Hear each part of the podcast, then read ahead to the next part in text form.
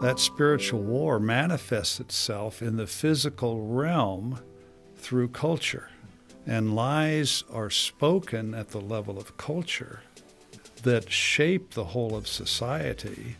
And then we live within the framework of those lies. And we don't even know it. It's just the air we breathe, the water we swim in.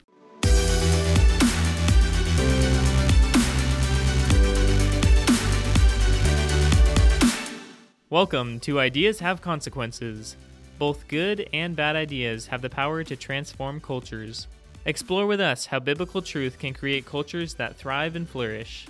My name is Luke Allen, and with me on episode one of this new podcast are my coworkers here at the Disciple Nations Alliance Dwight Vogt, Sean Carson, Darrow Miller, and Scott Allen. We at the Disciple Nations Alliance exist to equip you with a biblical worldview that transforms your life and empowers you to bring God's kingdom to your world. And on this show, we want to do just that by breaking down ideas, exploring their consequences, and finding ways to take action and apply what we have learned. Again, welcome to Ideas Have Consequences. Great to be back with you, Darrow and Sean and Dwight. We're going to have a great discussion about this question What does it mean to disciple at the level of culture? What does it mean to disciple at the level of culture? And how is this different from what most people have in their heads when they think of discipleship, kind of traditional understandings of discipleship? Well, I could start by saying what it's not. Okay. First, let me say discipleship is incredibly important, and we are to disciple individuals, especially when people have come to Christ. We're to disciple them and we are to disciple them in the spiritual disciplines. So when somebody comes to Christ, uh, you teach them to pray, to worship, to uh, share the gospel, and uh, to study the Word of God. These are considered the spiritual disciplines, and part of what it means to disciple is to disciple individuals in the spiritual disciplines.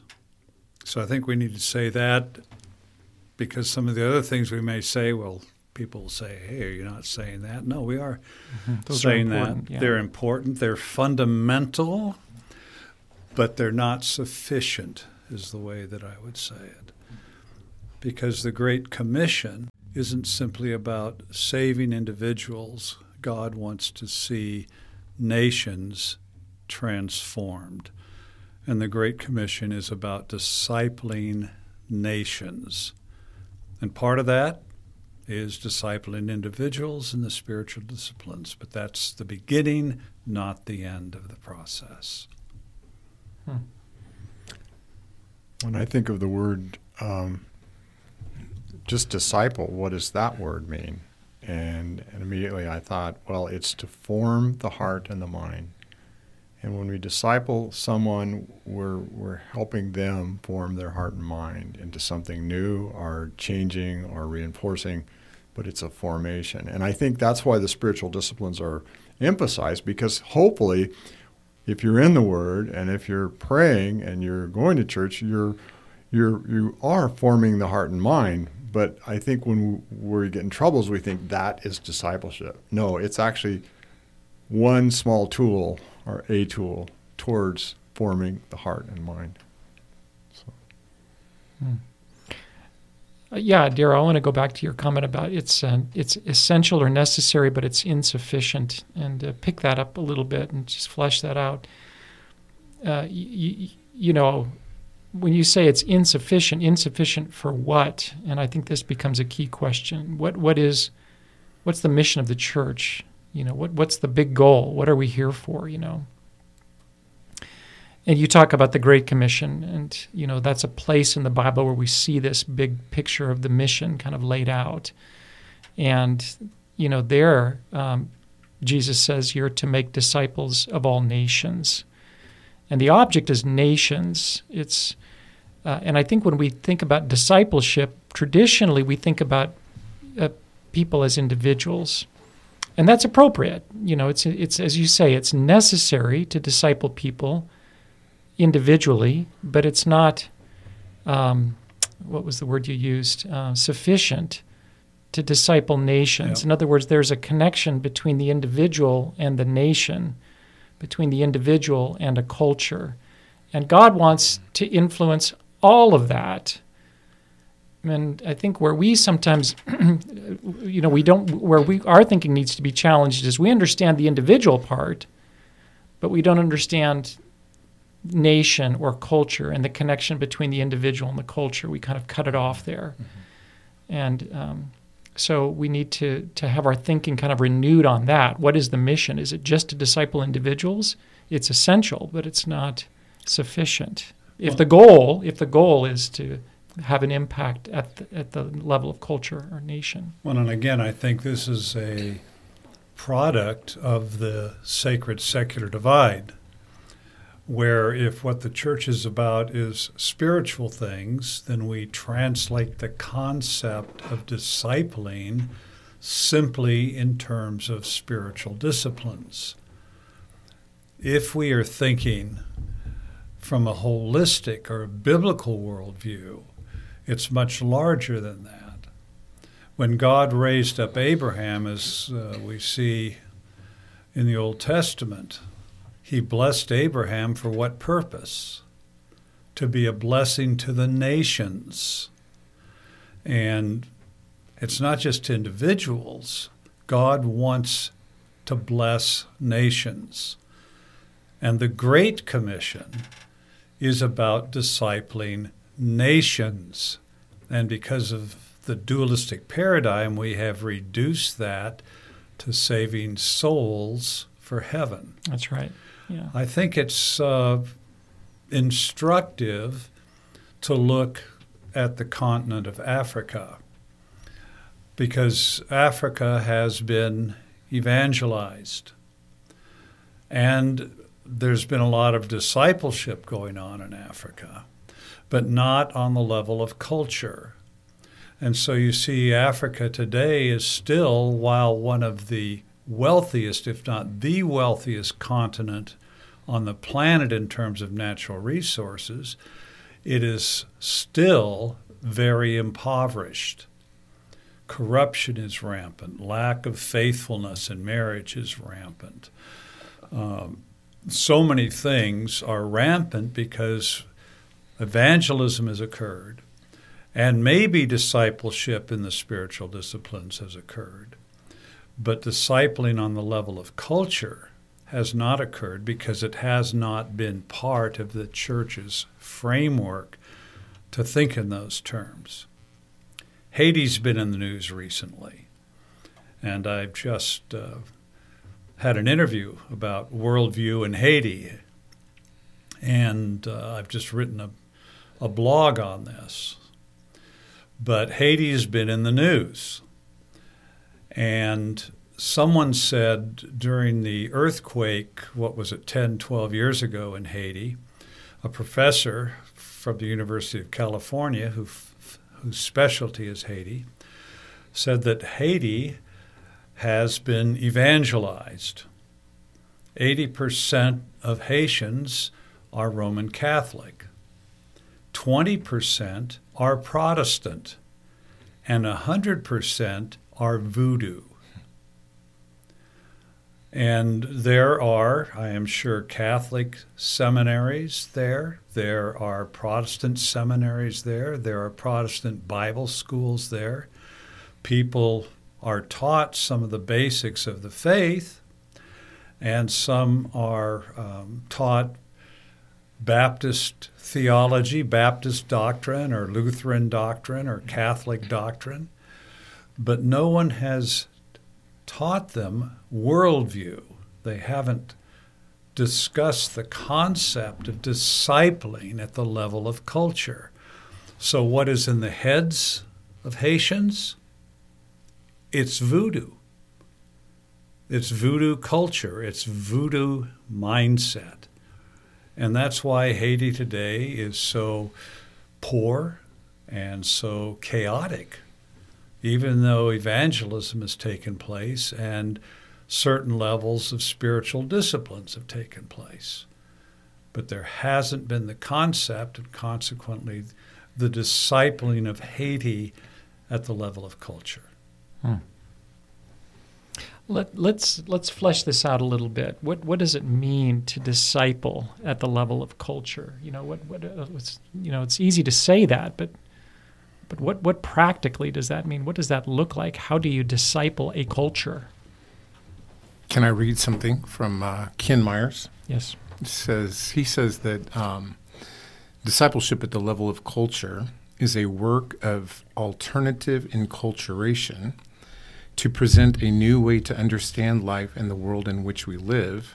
That is, a new way to understand what is real. And this new way of understanding life is incarnated in alternative cultural forms that are sustained across generations and, when possible, shared with our neighbors.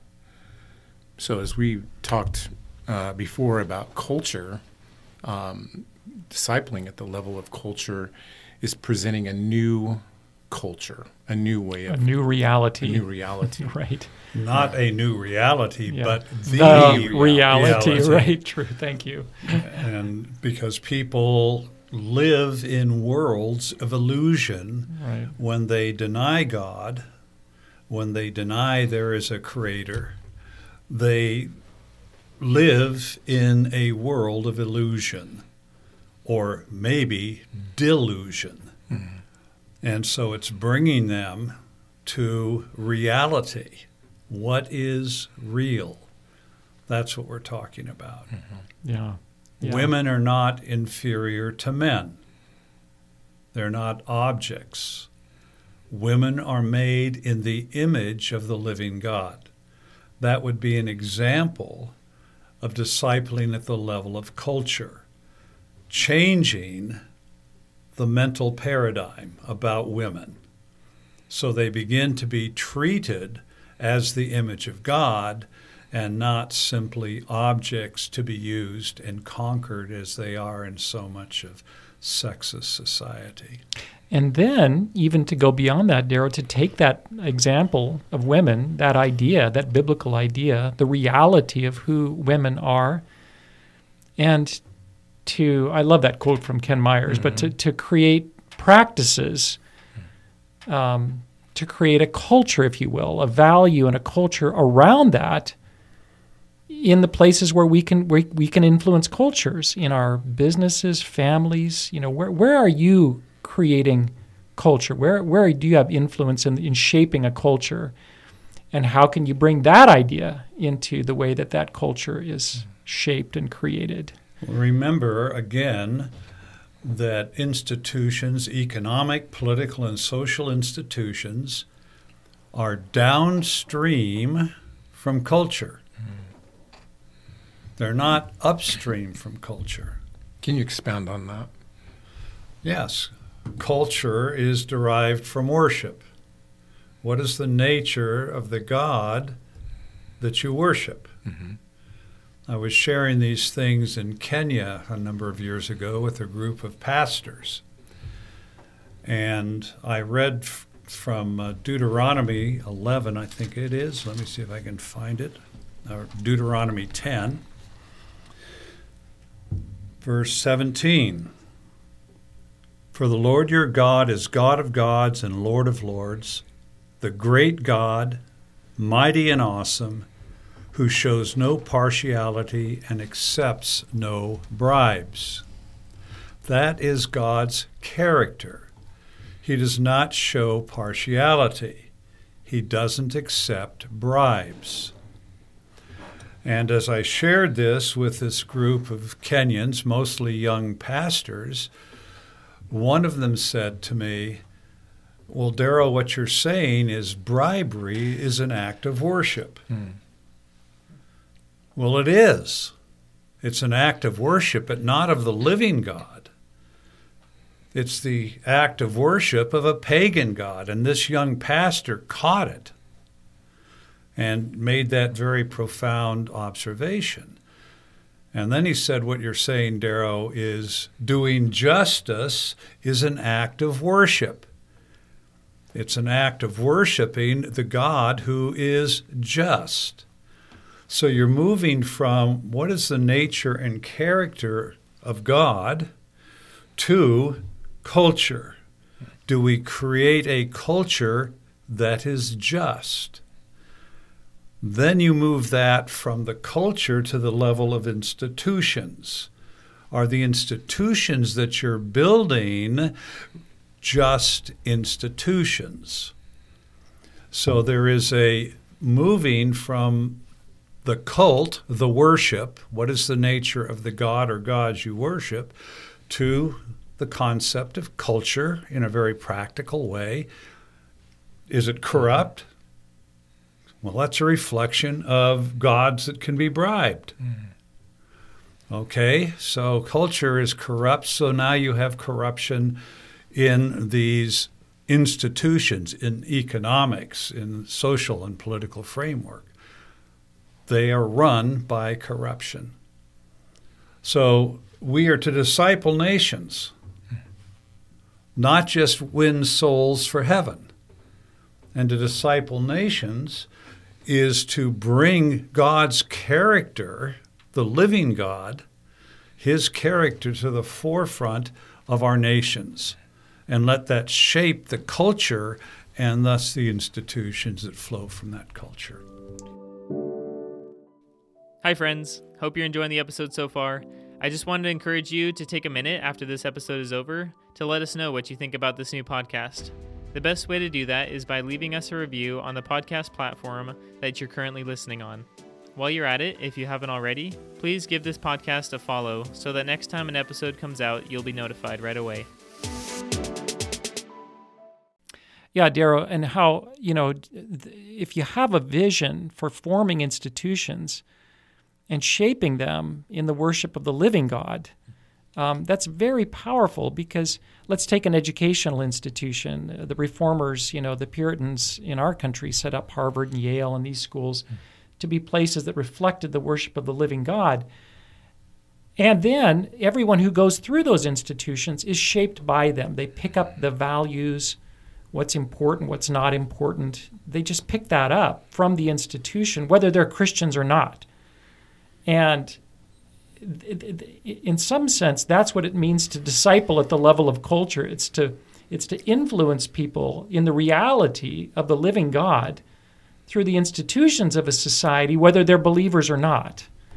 But you have to have an intention to do that. You know, you to say this is important to shape a culture that that honors God, that fears God, that reflects His reality. And in one sense, we can say that discipleship is pre evangelism. Right. As Christians, we think that, oh, we need to start with evangelism. Not necessarily, because if we're talking about reality and the nature of God and what that means for culture, women are made in the image of God we can teach that and talk about that before we evangelize. That's right. So we can be discipling people and a culture pre evangelism. Yes. Now, does that mean we don't share the gospel of Jesus Christ? No. That's absolutely fundamental. But we can disciple before people come to Christ and after they come to Christ. It's such a really powerful point, Darrow. Yeah. I think we, we have in our minds, I know I did as a young Christian, you know, people come to Christ and then they're discipled. But we can work with people in terms of relating to them and interacting with them as if God is real, He is real, and He's alive, and He's you know there is a culture there's a kingdom culture mm-hmm. and we can interact with people and relate to people from that vantage point before they are believers because it's it's the real world as you were saying. Something we can add to this discussion when you think of the exodus god leading his people out of egypt they had prayed for 430 years. I don't know if any of us have prayed, prayed that long or anyone listening to this podcast have prayed that long, but the Hebrew people had prayed for 430 years and there was no answer. And then God answered, and he led the Hebrew people out of Egypt after 430 years of slavery. No sooner were they out of Egypt than what did they want to do? They wanted to go back to Egypt. They missed the leeks and the garlics. At least that's what it said. But there was something more profound than missing the leeks and the garlic. What was more profound, it's one thing to take a people out of slavery. It's a totally different process to get slavery out of their heads. And they had lived for generation after generation as a slave people in a slave society. And now they're free. They're out of the prison, as it were, but the prison is still in their mind. Now, what do you do? And the Pentateuch, the first five books of the Bible, are God's story of what He did and had to do to transform a slave mind to a free mind, to get the Hebrew people from having a mindset of slavery to be able to function as a free nation. And that's what the Pentateuch's about.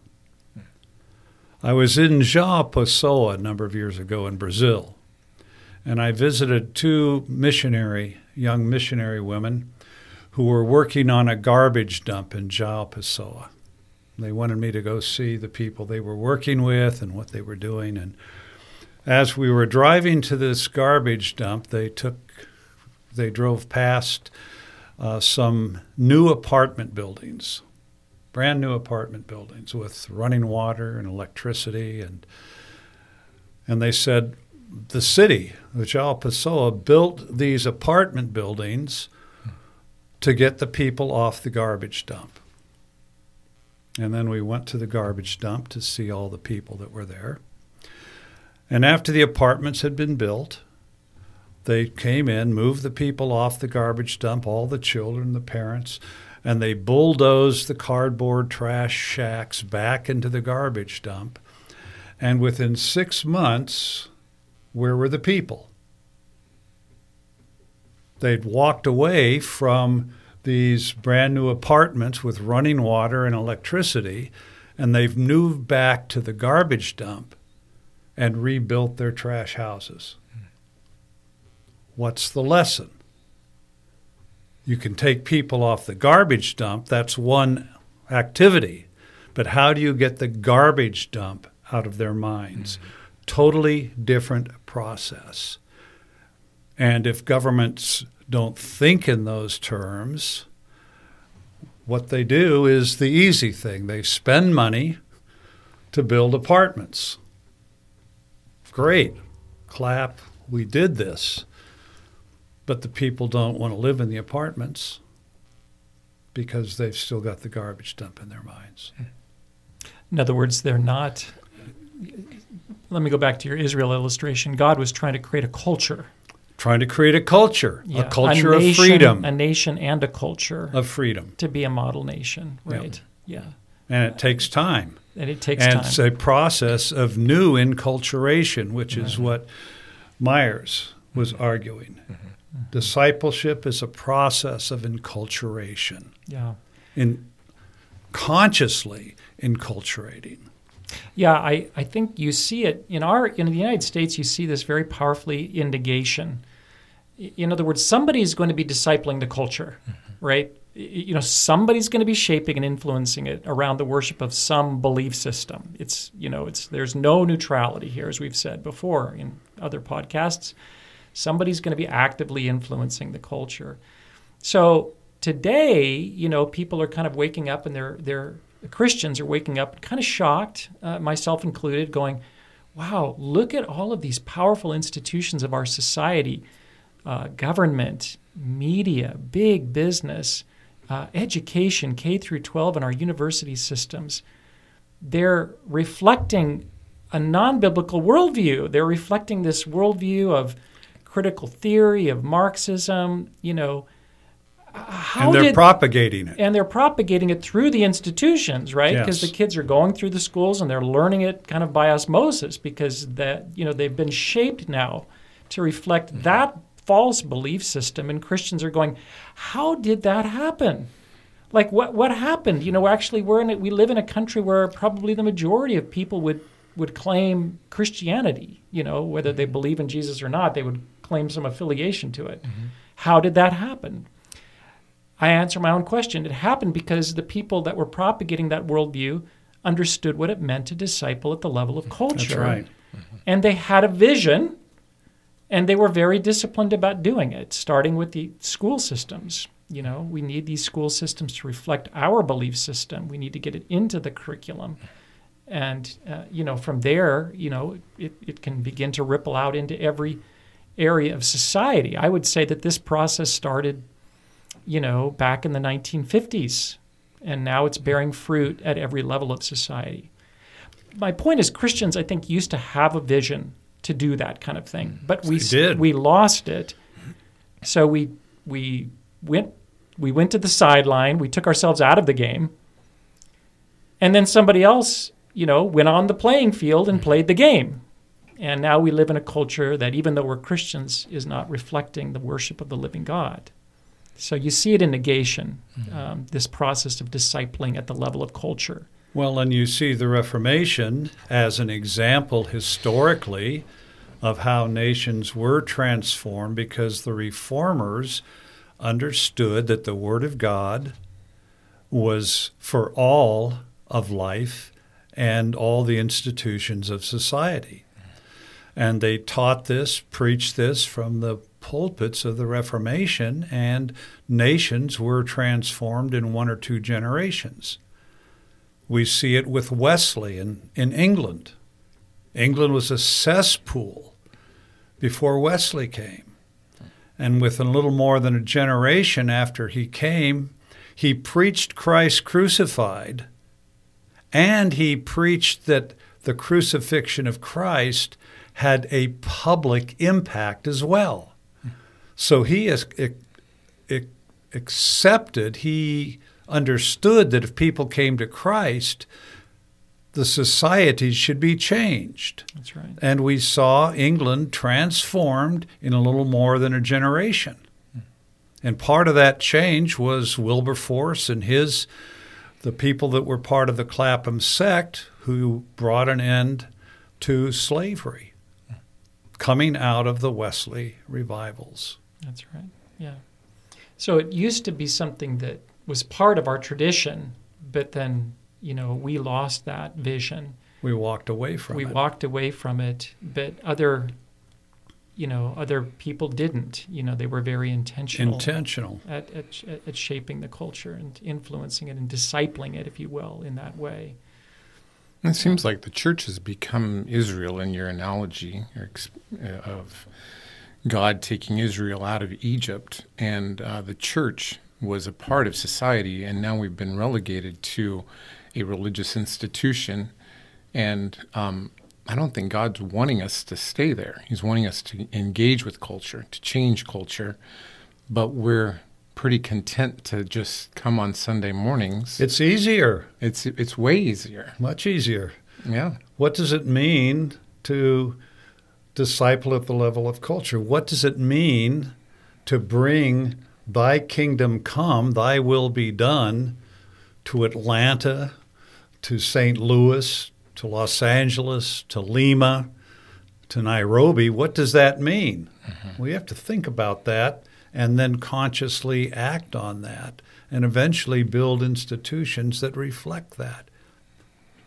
Yeah, because we professionalized Christianity just like the business world has. We hire a pastor to teach us and to do the, the work of To the do- ministry Right. while we do the other things. Well, we do the other things. and instead of us seeing ourselves, uh, the church is the body of Christ. We're all engaged. We're all meant to be engaging We all with have an important role to play, right? to be discipling culture. Yeah. Yeah, exactly, exactly. And I just want to come back to the motivation, Darrow, really quick. You you mentioned Genesis chapter twelve, verses one and three, the call of Abraham, and I think this is so important. You know, we're not talking about engaging the culture and discipling the culture for some kind of you know, so we can be superior and dominant and kind of have our belief system imposed on everyone else. That's not at all, you know, the biblical idea. The biblical idea is this is true, and mm. because it's true, it's good. It's, it sets people free. In other words, God said to Abraham, I'm going to raise you up. I'm going to create a culture here that's going to be a blessing to all the nations, to all the cultures. But the key idea is blessing. It's good. It's going to bless the nation. It's going to lead, you know, to freedom, prosperity, flourishing. And with that in mind, Scott, the blessing is truth. The blessing is goodness. The blessing is beauty. This is the culture of the kingdom of God. Thy kingdom come to where? To earth as it is in heaven because we're dualists, we spend so much time focusing on getting people to heaven. Hmm. Or into church. Or into church, and then waiting in church, and the church is like a warehouse of souls waiting to die to go to heaven. Rather than taking seriously what Jesus taught us to pray, Thy kingdom come, thy will be done on earth as it is in heaven. It is bringing the culture of the kingdom of God to earth, bringing beauty into our communities, into our homes, speaking the truth and speaking the truth to power. Not only being good, but doing good. Goodness is to be part of our lives. And this is, this is discipling at the level of culture the engagement with beauty, truth, and goodness in our daily lives in the world. Okay, I want to talk more about that. I want to I want to get kind of down into it. Like what does how do we do that, right? We're talking about the concept of discipling at the level of culture. But let's see if we can get practical in some, you know, in some in some ways that people can go, okay, I know, I know what I can do, you know, to do that. Mm. Can I just read um, so Proverbs twenty nine eighteen says, um, "Where there is no vision, the people perish, but he that keepeth the law, happy is he." That's the King James.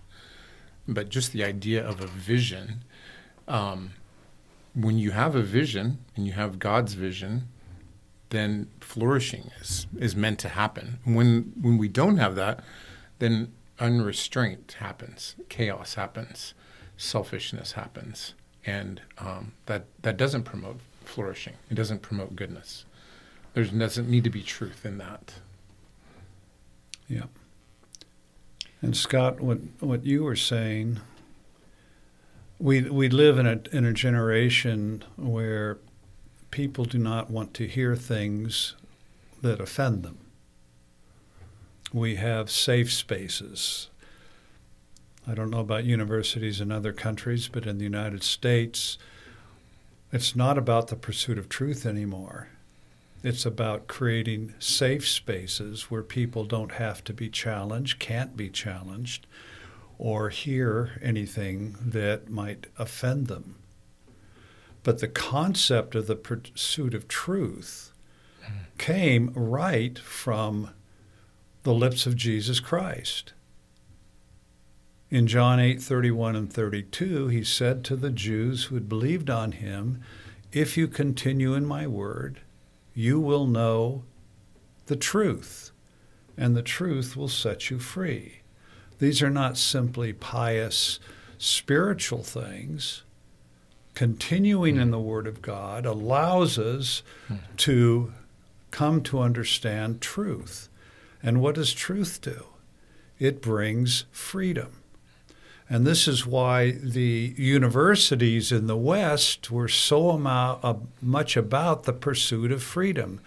You could go to the university and you could argue, you could discuss, you could challenge. That's how it used to be because people were pursuing truth. And that means something. Today, the environment is opposite of that. Don't say anything that could offend somebody. So what do we do? Be- because We- just just on that, because that's their truth. That's their truth. So don't offend them. Accept that. Respect that.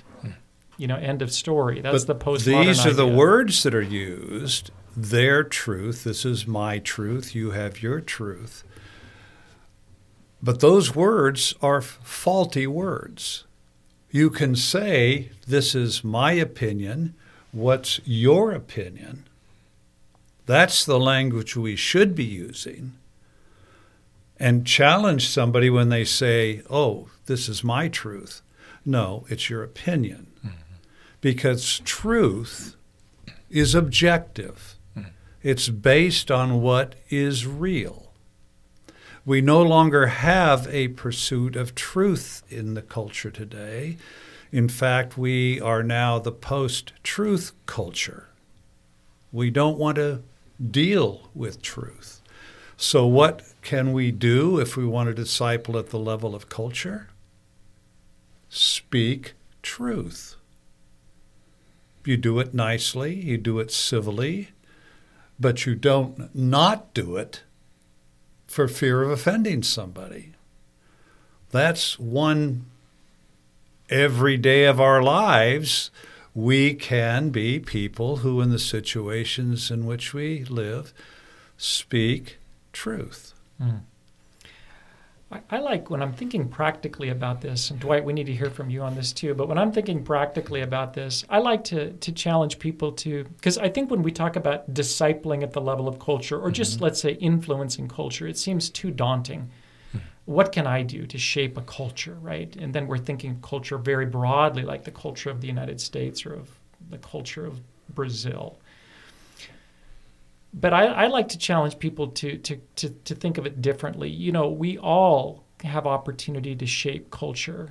Um, if we think about culture in terms of just, you know, whatever that group is that you have some influence with, it could be as small as your, your marriage or your family.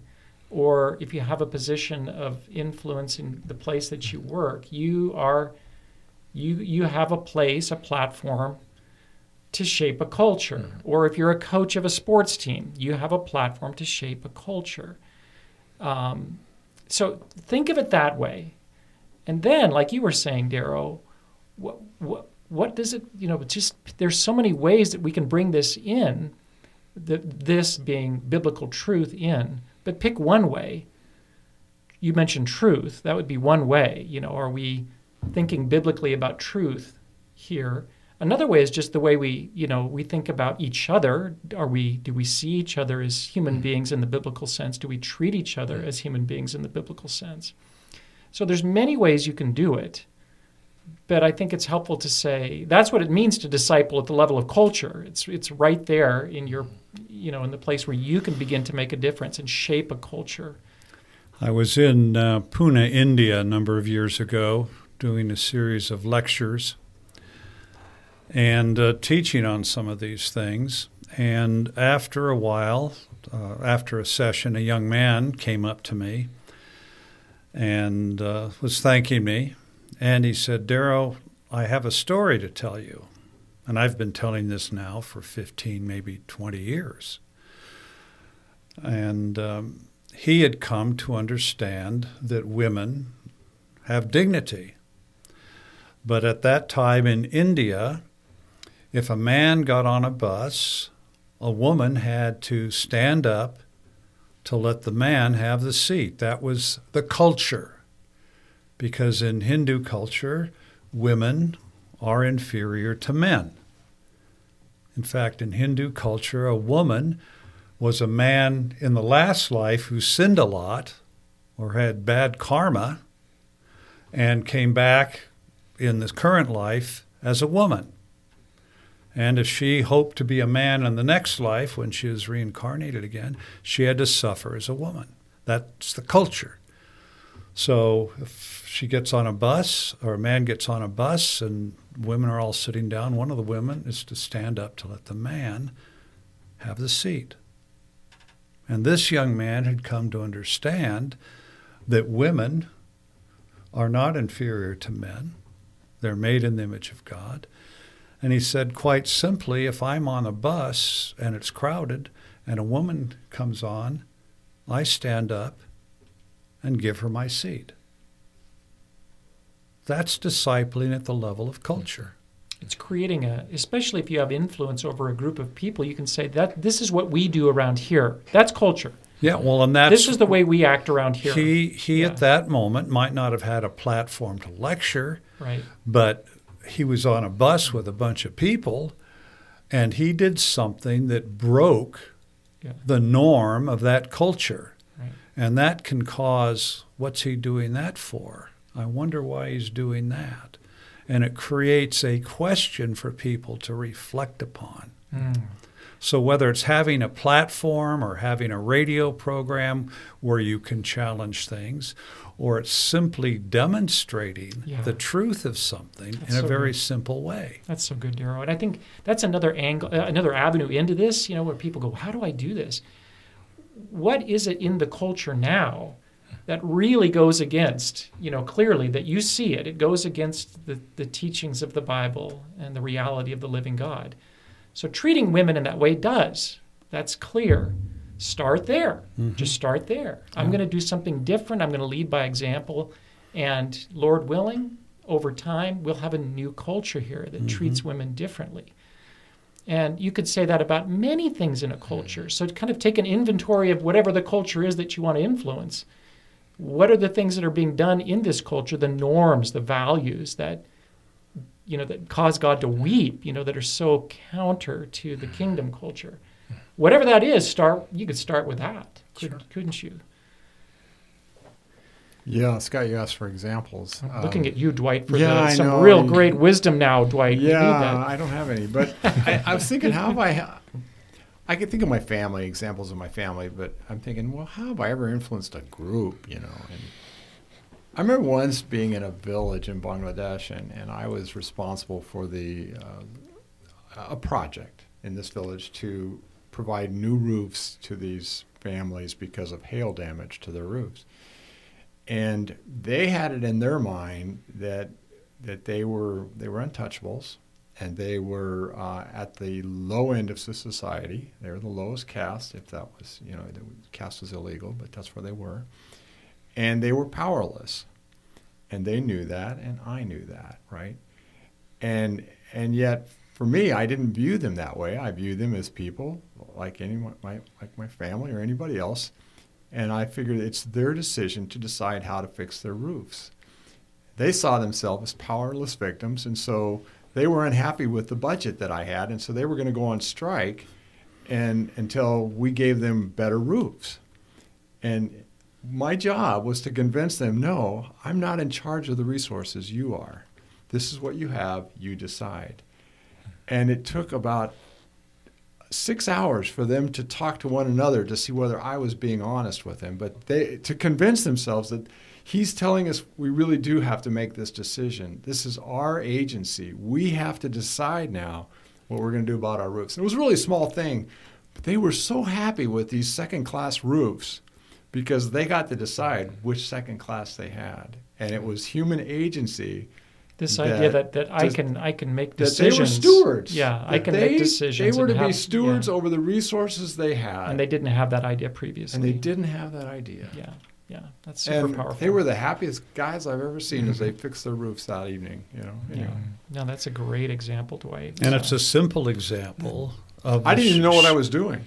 You were discipling at the level of culture, is what you were doing. But you were shifting a paradigm I was in the lives of these That's, people. that's that was the story. And if they walked away with that shift, they're going to be solving other of the problems they have in their community rather than waiting for somebody else to come and solve them for them. Well, That's huge. That's the beauty of worldview. It's it's at the paradigm level. Once you can shift a worldview, it shifts a lot of things. Mm-hmm. I, I want to just, I think you, it breaks my heart. You see the lack of this. You know, Sean, you had mm-hmm. you brought up the vision, the vision mm-hmm. piece, and and that's so important. Do you mm-hmm. have a vision for what this could look like and how it would be different. This this being whatever that group is, or that area where you've got some influence, or that group of people, your family, your business, your whatever it is.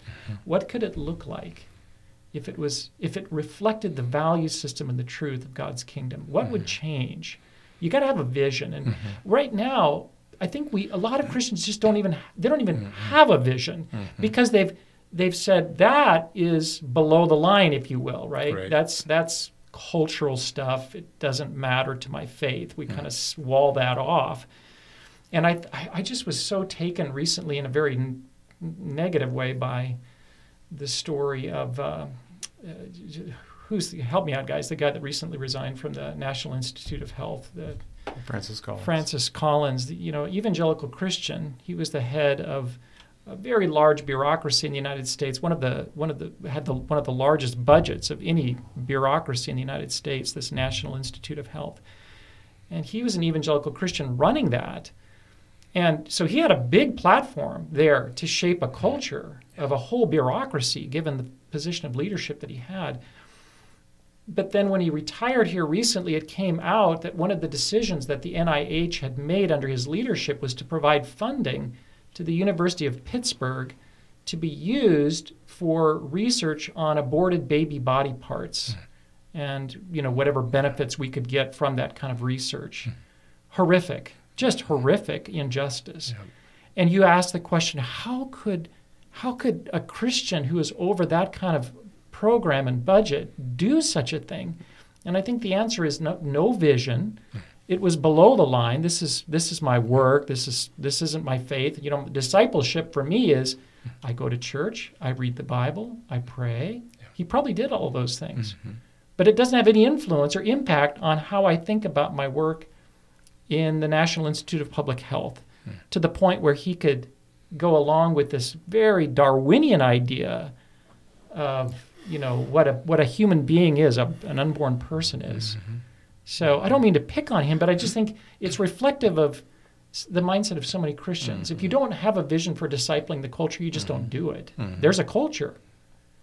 Right. It's a destructive, deadly culture, and we could easily go along with it. So One part of this story, Scott, that you're telling that really takes this to the next level.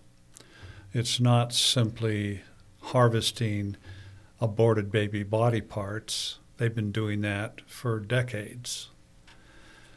It is recognizing that they need living tissue for research. So they do the abortion in a way that the baby is alive and whole when it is outside the womb. So that when the body parts are harvested, the baby's heart is still pumping blood.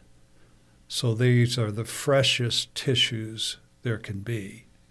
This is the thing that was going on at the University of Pittsburgh under this grant. And it, it's driven by a worldview, Darrow. It is. It's driven by a worldview. It's a Darwinian worldview. There isn't a God. We are just accidents of a purposeless process of evolution. We're just matter. So, of course, you can use these parts. They don't have any intrinsic value. In fact, pragmatically, if they can bring value to me, what's to stop me? That, that's consistent with an atheistic Darwinian view. Exactly. But here's And you have a car that's broken, and what do you do? You go to another car and take a part out of it, Yeah. put it in your car, so your car runs. It's treating a human being like a, machine. a, car, A exactly. car. Yeah, yeah.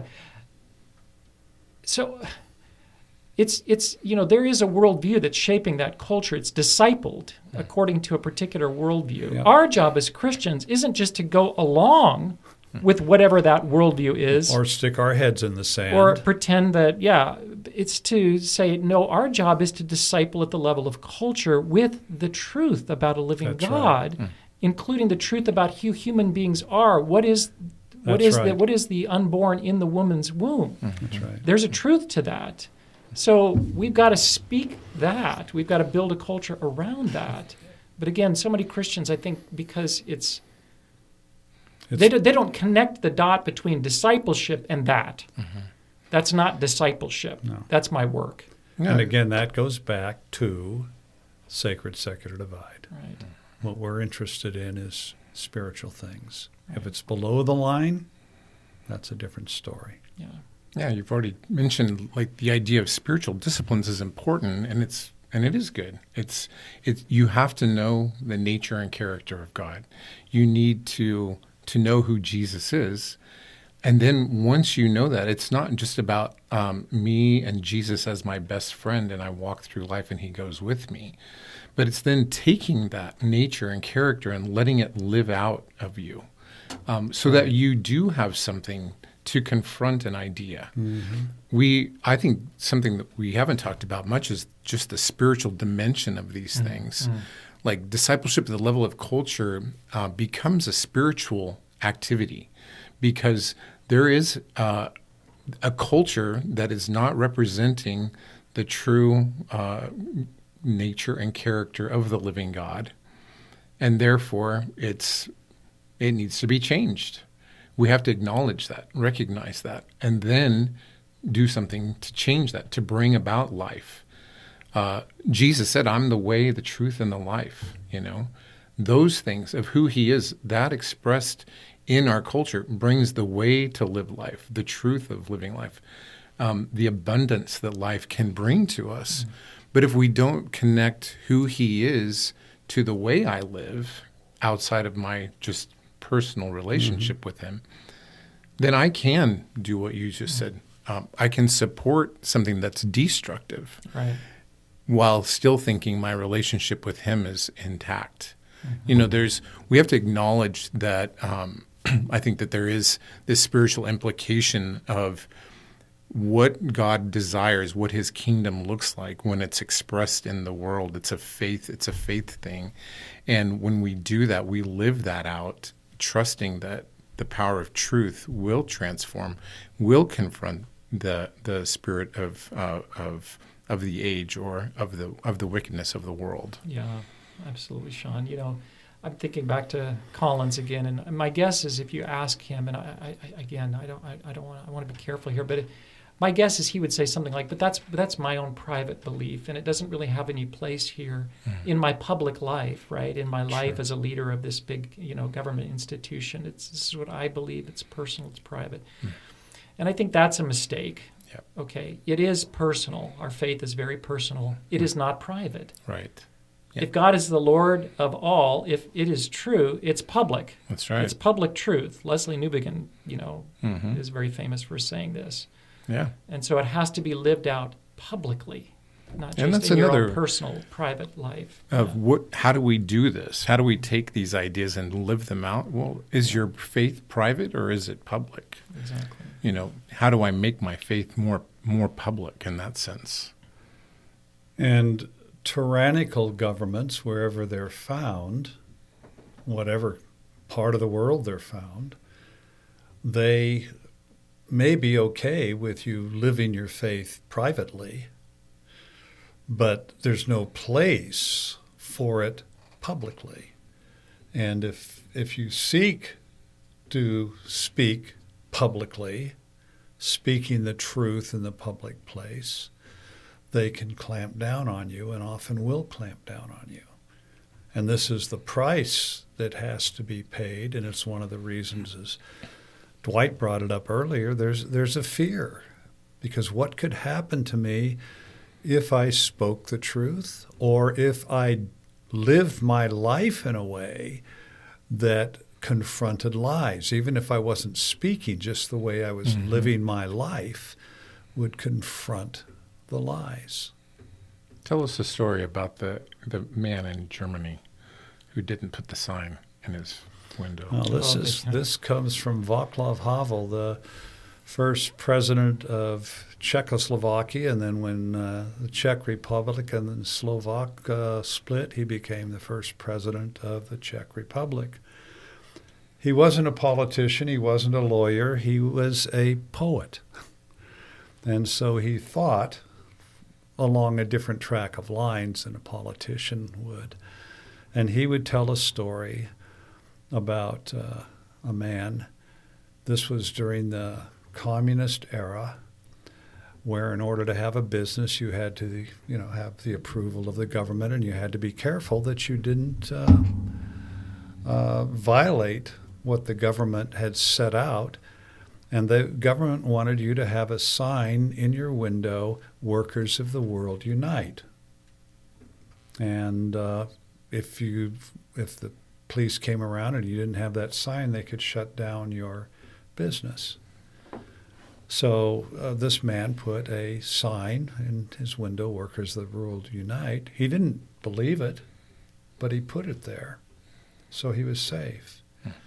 And Havel asked the question what would have happened if he had removed the sign? And of course, one of the things he was happened, uh, he could have been arrested and he could have had his business shut down.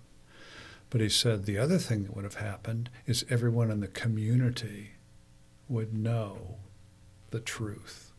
Hmm. The emperor has no clothes. And that is walking and living in truth. Hmm. Would that have an impact? Yes. Hmm. That's that's how we need to think in those terms. Are we willing to do the truth, speak the truth, even if it's costly? Mm-hmm. Because in doing so, you are affirming before the watching world. Yeah. Yeah, the, the, the, power of that story for me, Darrow, is that it didn't matter what the sign said in a sense. It said, in this case, it was Workers of the World Unite, so it's this communist slogan but the government, the the party, the power, used it as a way of uh, bringing conformity. Yeah, exactly. It was a way of you know the guy didn't believe in communism. He thought it was wicked, but it was a sign that he was going to go along to get along in a sense. And uh, you know uh, when he finally got the courage up to take the sign down, you know. It called into question the whole edifice of lies upon which that was built. Yeah. So, hmm. I think we have to do that. You know, mm-hmm. to, to, to, to disciple at the level of culture is to change cultures that are demonic in many ways. Mm-hmm. Some of our listeners may be familiar with a man named Jordan Peterson. And Jordan Peterson is a, what has been a professor at Toronto University. And uh, he has engaged uh, with transgender people in his classroom and he has called them by whatever preferred pronoun they wanted and by whatever name they gave him. He was quite happy to do it. And then the provincial government mandated by law that you had to do that. And he got on television and said, That's not the place of the government. I will not do that. And he'd been doing it all along, but it hadn't been mandated. And he did that, and within days, he was a global phenomenon. phenomenon. And he said, no. Because the government had overstepped its bounds and tried to force thought and speech. Well, you're, you're opening up a whole nother avenue of discussion we need to pick up at a different time, I think, Darrow. But that is this whole question of what, why why is that an overstep of the government no, to do we, that? We know? can do that on uh, another. Is that a biblical thing hour. or not? That's a whole other thing. But, no, but yeah. the principle we should not be questioning, because that's this is exactly Václav Havel's point in telling the story. Do we speak in the midst of tyranny? Mm-hmm. Are we willing to be biblical, to to speak the truth, biblical truth, in the midst of a culture that does not support that, and in which there'll be a price to be paid if we do? I think in some ways is a good way of, of saying it for yeah. this discussion. Mm-hmm. Yeah. I've, I've heard you say that um, Satan, here's another, this idea of discipleship at the level of culture is quite unique, I think, and something that the DNA talks about. But uh, this idea that Satan lies at the level of culture, um, and you use that as a uh, springboard to say, therefore, we must disciple at the level of culture. But could you just expound on that just for a minute? Like, what do you mean by Satan lies at Yeah, the well, I, level th- of culture? I think most of us would agree that Satan is a liar and he's the father of lies. Mhm. And most of us think of that in terms of, you know, what are we listening to? Mhm. You know, it's a personal thing. Is Satan lying to me? And that there's a place where he can and does.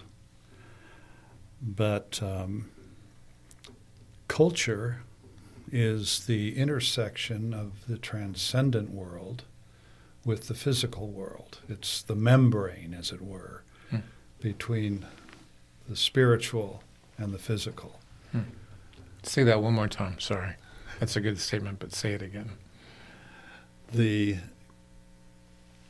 culture is the membrane. It's the uh, line of the horizon between the spiritual and the physical. Hmm. And Satan lies at the level of culture. Institutions are built from those lies. We build whole institutions, and then we live within the framework of those institutions. It's how this is how life works. This is what's normal. And you mentioned a little while ago there is a spiritual war going on, but that spiritual war isn't simply out there in the heavenlies Right. that spiritual war manifests itself in the physical realm through culture. Mm-hmm. And lies are spoken at the level of culture mm-hmm. that shape the whole of society, and then we live within the framework mm. of those lies. And we don't even know it. It's just the air we breathe, the mm-hmm. water we swim in. Mhm. But again, this goes back to what we said earlier. We need to disciple at the level of culture. Mm-hmm. God wants his kingdom to come from heaven to be modeled, to be uh, established here on earth. Mm-hmm. Perfectly? No, not until Christ returns. Right. But substantially. Mm-hmm. And that means it has to have an institutional impact. Mm-hmm. Institutions need to be changed. Corrupt justice systems need to become um, corrupt justice systems need to become more just systems. Laws that may make something legal that's immoral need to be changed so that the laws reflect the moral. Mhm. We all know there's things that we can do Right. that are legal but not moral. Right. But the question is, is it legal? Mhm. If it's legal, well, then I can do it. Right. So, Very good. I have one very small illustration of discipling at the level of culture. And uh, Scott, you'll, you'll know what I say, what I'm going to say, but uh, I, I am so impressed with the, the, the impact of Darwinian theory on our world in terms of how it impacts every single aspect of society. I mean, everything is spoken of oftentimes, whether it's economics or business or health, it's always in evolutionary terms. And, and it's just assumed now that evolution is fact, that Darwin's random, mis, non, misguided, no, unguided process is, the, is why we got here. Yeah. Matter is the reason. yeah. Um, so I feel like step one in countering anything in our worlds begins with God created the heavens and the earth. You can't talk about the image of God in man if he wasn't created by God. So anyway, Mm. with my kids, when they were young, we would look at sunsets. We would look at amazing aspects of life, um, whether it's a flower or a tree, or understanding how photosynthesis work. And I'd often say, "Isn't ama- evolution amazing?" or I talk about the miracle of evolution. Mhm. Basically, they knew I was being ironic, and they would laugh. And now they say that, "Dad, the miracle of evolution," you know. And sometimes, you know, getting back to your Havel thing, you don't have to always confront the truth head on. You can just pour irony onto it mm-hmm. and, and be ironic. But anyway, that was my small attempt to disciple at the level of culture, mm-hmm. at a family level. It's great. I think that's a good a good way to, to kind of end it there, Dwight. I, I want Christians to have a vision. Hmm. This is part of our mission. It's mm. not just to live out our faith personally and privately, but publicly in a way that shapes the culture, moves it away from the lies of Satan towards the truth of God and His Word, towards freedom, flourishing, blessing. Uh, that's God's intention. That's why He raised up Israel. That's why Christ came. That's why we're saved. Amen. Not just to have a personal relationship with God, but to create cultures that reflect His truth, goodness, and beauty. So, yeah, I hope that encourages everyone of you guys out there. Let's be people that disciple at the level of culture. Should we pray? Father, we just come to you humbly, uh, admitting uh, our own weakness, admitting that um, we often hold on to lies that keep us bound instead of embracing the truth that sets us free. As followers of Jesus, we want you to invade our hearts and our minds to allow the truth to do its work within us, to expose the lies that we've believed, and to set us on the right track of living and following and uh, trusting the truth uh, that it will accomplish the work that you've called it to do. And Lord, we live in cultures that have also, as Darrow mentioned, just been lied to, and by by the by Satan. And we know that your word speaks truth. It is truth, and it sets us free. So help us to know how to take the truth of your word into our cultures, to live it, uh, to be truthing people who speak and live according to your word, and that confronts the, the lies of the world and sets people free. We want to see your kingdom come, Jesus, and we want to see your will be done on earth as it is in heaven. We call out to you for your help in Jesus' name. Amen.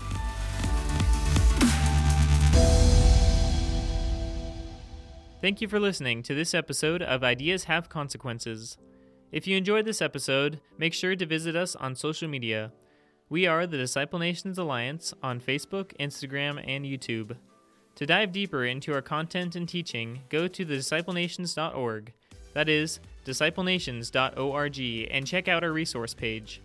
There you'll find free online training courses, books, blogs, and hopefully everything else you'll need to continue to think biblically about everything. Thanks again for listening.